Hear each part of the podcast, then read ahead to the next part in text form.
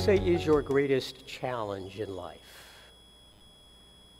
Does it have to do with your daily schedule or maybe finances? Or maybe something with your health? Or maybe it's someone that you are close to uh, but have a little difficulty dealing with. Or maybe it's a burden in life that you're carrying that no one else knows about. Yes, we all have our challenges in life, don't we? Some greater than others.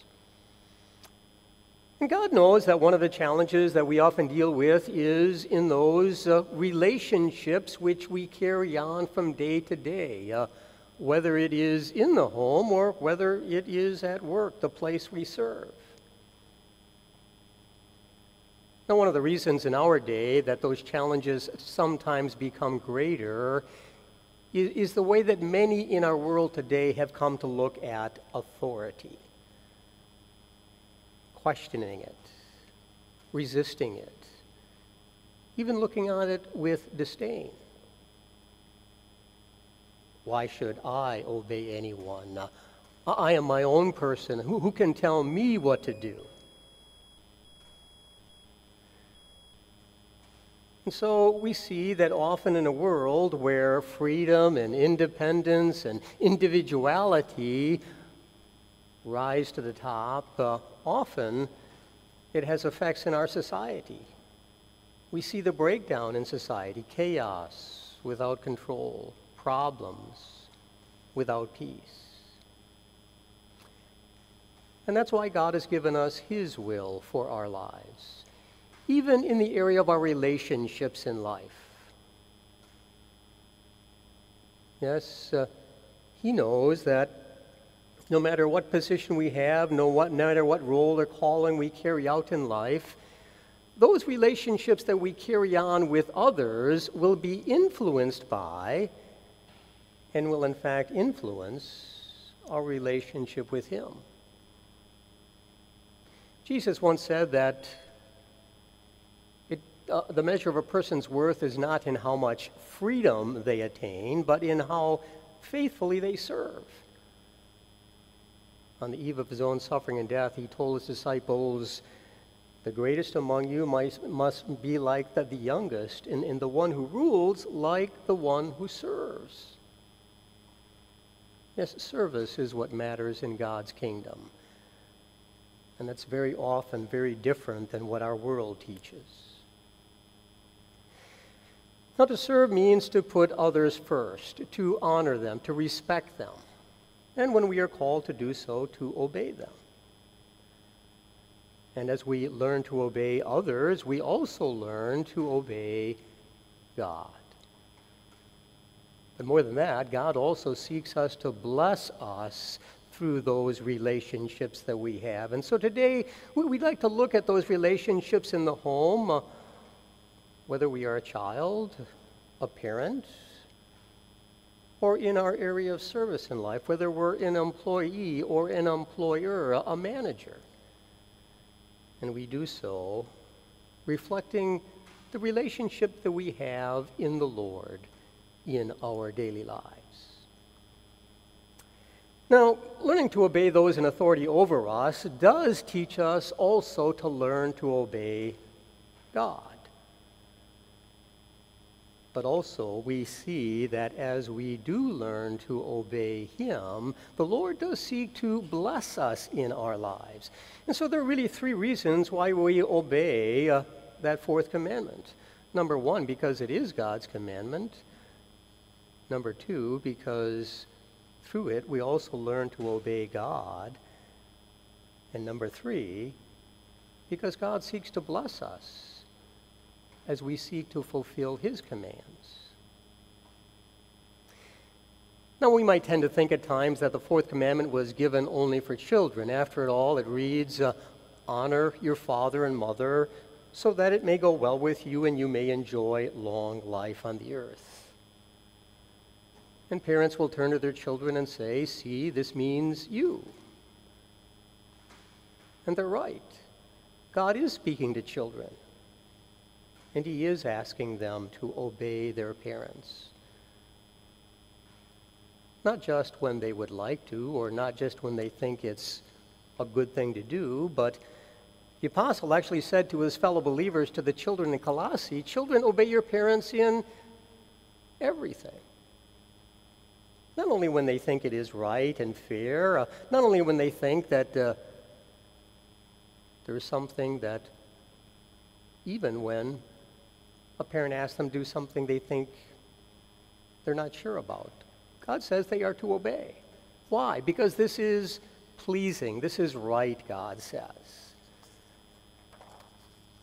Now, for children, there is a little secret. Uh, we can let them in on that not many children know. And that is that their parents actually know more about their lives than they do. Children say, well, no way. But it's true. No, I'm not sure why. Maybe it has something to do with the fact that parents have been there a little longer, maybe 25, 35, 45 years or more. But there's another little secret I can let children in on and that is that when you seek to obey your parents and do what they ask, you'll find that they are more willing to give you those things that will truly make you happy than if you always try to disobey them. Yes, so honor them. Don't talk back, respect them. As if they were the parents that God Himself gave you, because after all, God did give them and children are to obey in everything. And how long is this respect and honor for parents to go on until you're 14 or maybe 18 or 21? Well, God says we are to respect and honor our parents throughout our lives into their old age. And when we do, then God promises that life will go better for us then children will find that we'll, they will get along better with their teacher because, well, they'll learn to obey them too. They'll also find that they will be uh, good citizens in society, that they'll learn from others, which may be very helpful as they live their lives. And they will also learn to obey God. Yes, and God promises through that a long life. Now, there are exceptions, of course. We know that Jesus was the perfect child, and yet he lived on this earth only for 33 years. And yet, as a general rule, when children do seek to respect and honor their parents, they find that they will avoid many of those pitfalls in life that make life miserable or short. Now, parents, you've heard what God says to children. God says that children are to obey you in everything. Now, that puts a pretty big responsibility on us as parents. The Apostle Paul writes, Fathers, do not exasperate, that is, frustrate your children, but instead bring them up in the training and instruction of the Lord. Make sure that your rules and regulations are right and reasonable and, and beneficial. Make sure that you praise your children when they do what is right, even though it may not meet your standards. Remind them how much you love them and are proud of them and make the punishment fit the crime. And always, always be willing to forgive them, as your Heavenly Father is willing to forgive those who do repent. Yes, parents, God has placed you in the home as His representatives. He has entrusted these children to your care really for a short time because eventually you'll have to give them back to Him. But as you live out your lives with your children, you know how God treats you as His child. Treat your children in the same way. Recently, I read a book uh, that might be a good read for every parent. Uh, the book is entitled Seven Things That Children Need. And here are the seven.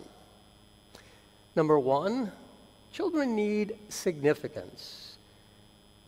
They need to know that their life has meaning, it has purpose. It is given by God Himself. Number two, security. A child needs to know that someone has their back, that they are protected, they are safe. Number three, acceptance. Yes, every child is unique, every child is different. And so learn to accept uh, your children as children of God for who they are, not for what you would like them to be. You may know that Martin Luther's father wanted him to become a lawyer, that instead the Lord used him to be the reformer of the church. Number four, love. Yes, where love is present in the home and where a child is immersed in that love, they will grow up to love and care for others. A lack of love can be most detrimental to a child's development. Number five, praise. Mark Twain once said, I can live for two months on one good compliment. Yes, encouraging your children goes a long way in paying rich dividends. Consistent criticism does not. And number six is discipline. Yes, every child needs discipline rendered in love.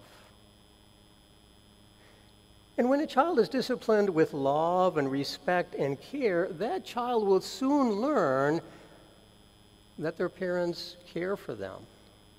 Care for them enough to discipline, that is, to train them. The Bible says, No discipline seems pleasant at the time, but painful. But later on, however, it produces a harvest of righteousness and peace for those who have been trained by it. Some years ago, I read about uh, a new school that went up, and when they built the school, they didn't have time to finish the fence around the playground. And so when school started and the children went out for recess, the children played only in the very center of the playground. And finally, when they finished putting up the fence around the play- playground, they noticed that children played everywhere in the playground. The lesson children need to know what the boundaries are. A child who never receives discipline doesn't know the boundaries. In number seven, most importantly, obviously, children need God bring them up in the training and instruction of the Lord. A child who learns to know God learns to know that despite their own weaknesses and faults and failings, and, and we all have them, they learn to know that God is loving and forgiving, that He is kind and compassionate, that He is their provider and protector, He is their redeemer their Savior. He is their constant companion, their counselor, their comforter. In short, He is their all in all. Now, interesting, isn't it, that these seven things that children need are really needed by everyone, no matter what your age. Little ones, youth, adults, we all need significance and security. We need acceptance and love, praise and discipline. And yes, we all need God. And parents who drink in that significance and security, that acceptance and love, that praise and discipline that God sends their way, learn how to train their children in the training and instruction of the Lord in His ways. Now, certainly, there, there, are going to be mistakes along the way. Every parent will make them.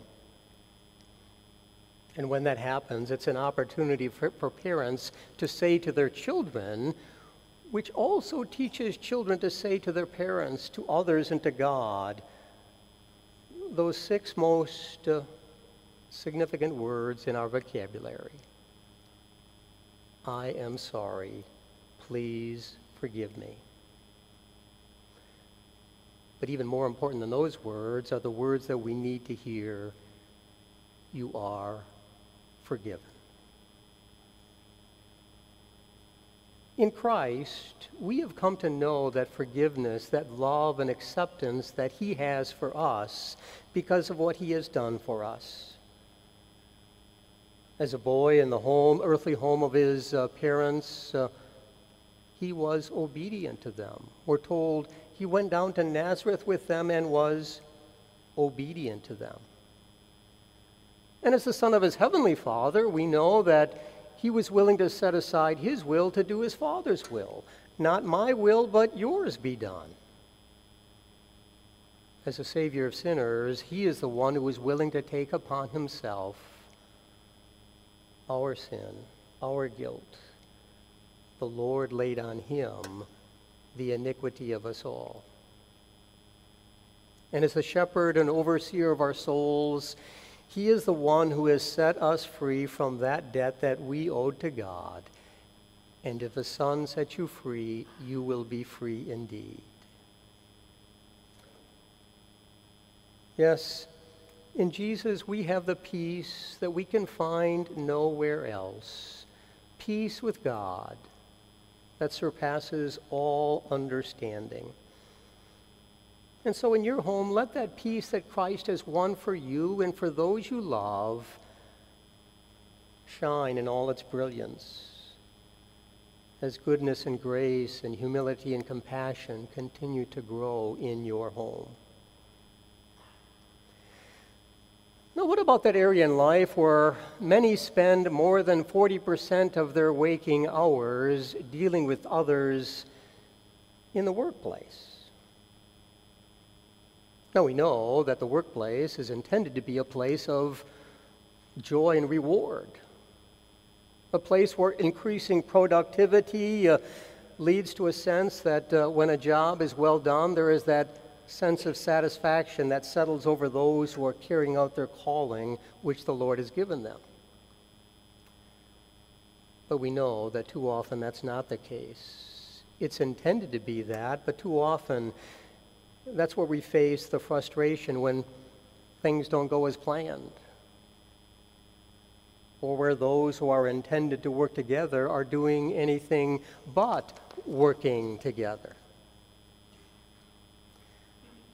Now, in the Roman world, uh, where Paul is writing this letter to these Christians in Ephesus, there were many there who did have to deal with the hardship of slavery. And Paul told them that if they could gain their freedom, they were free to do so.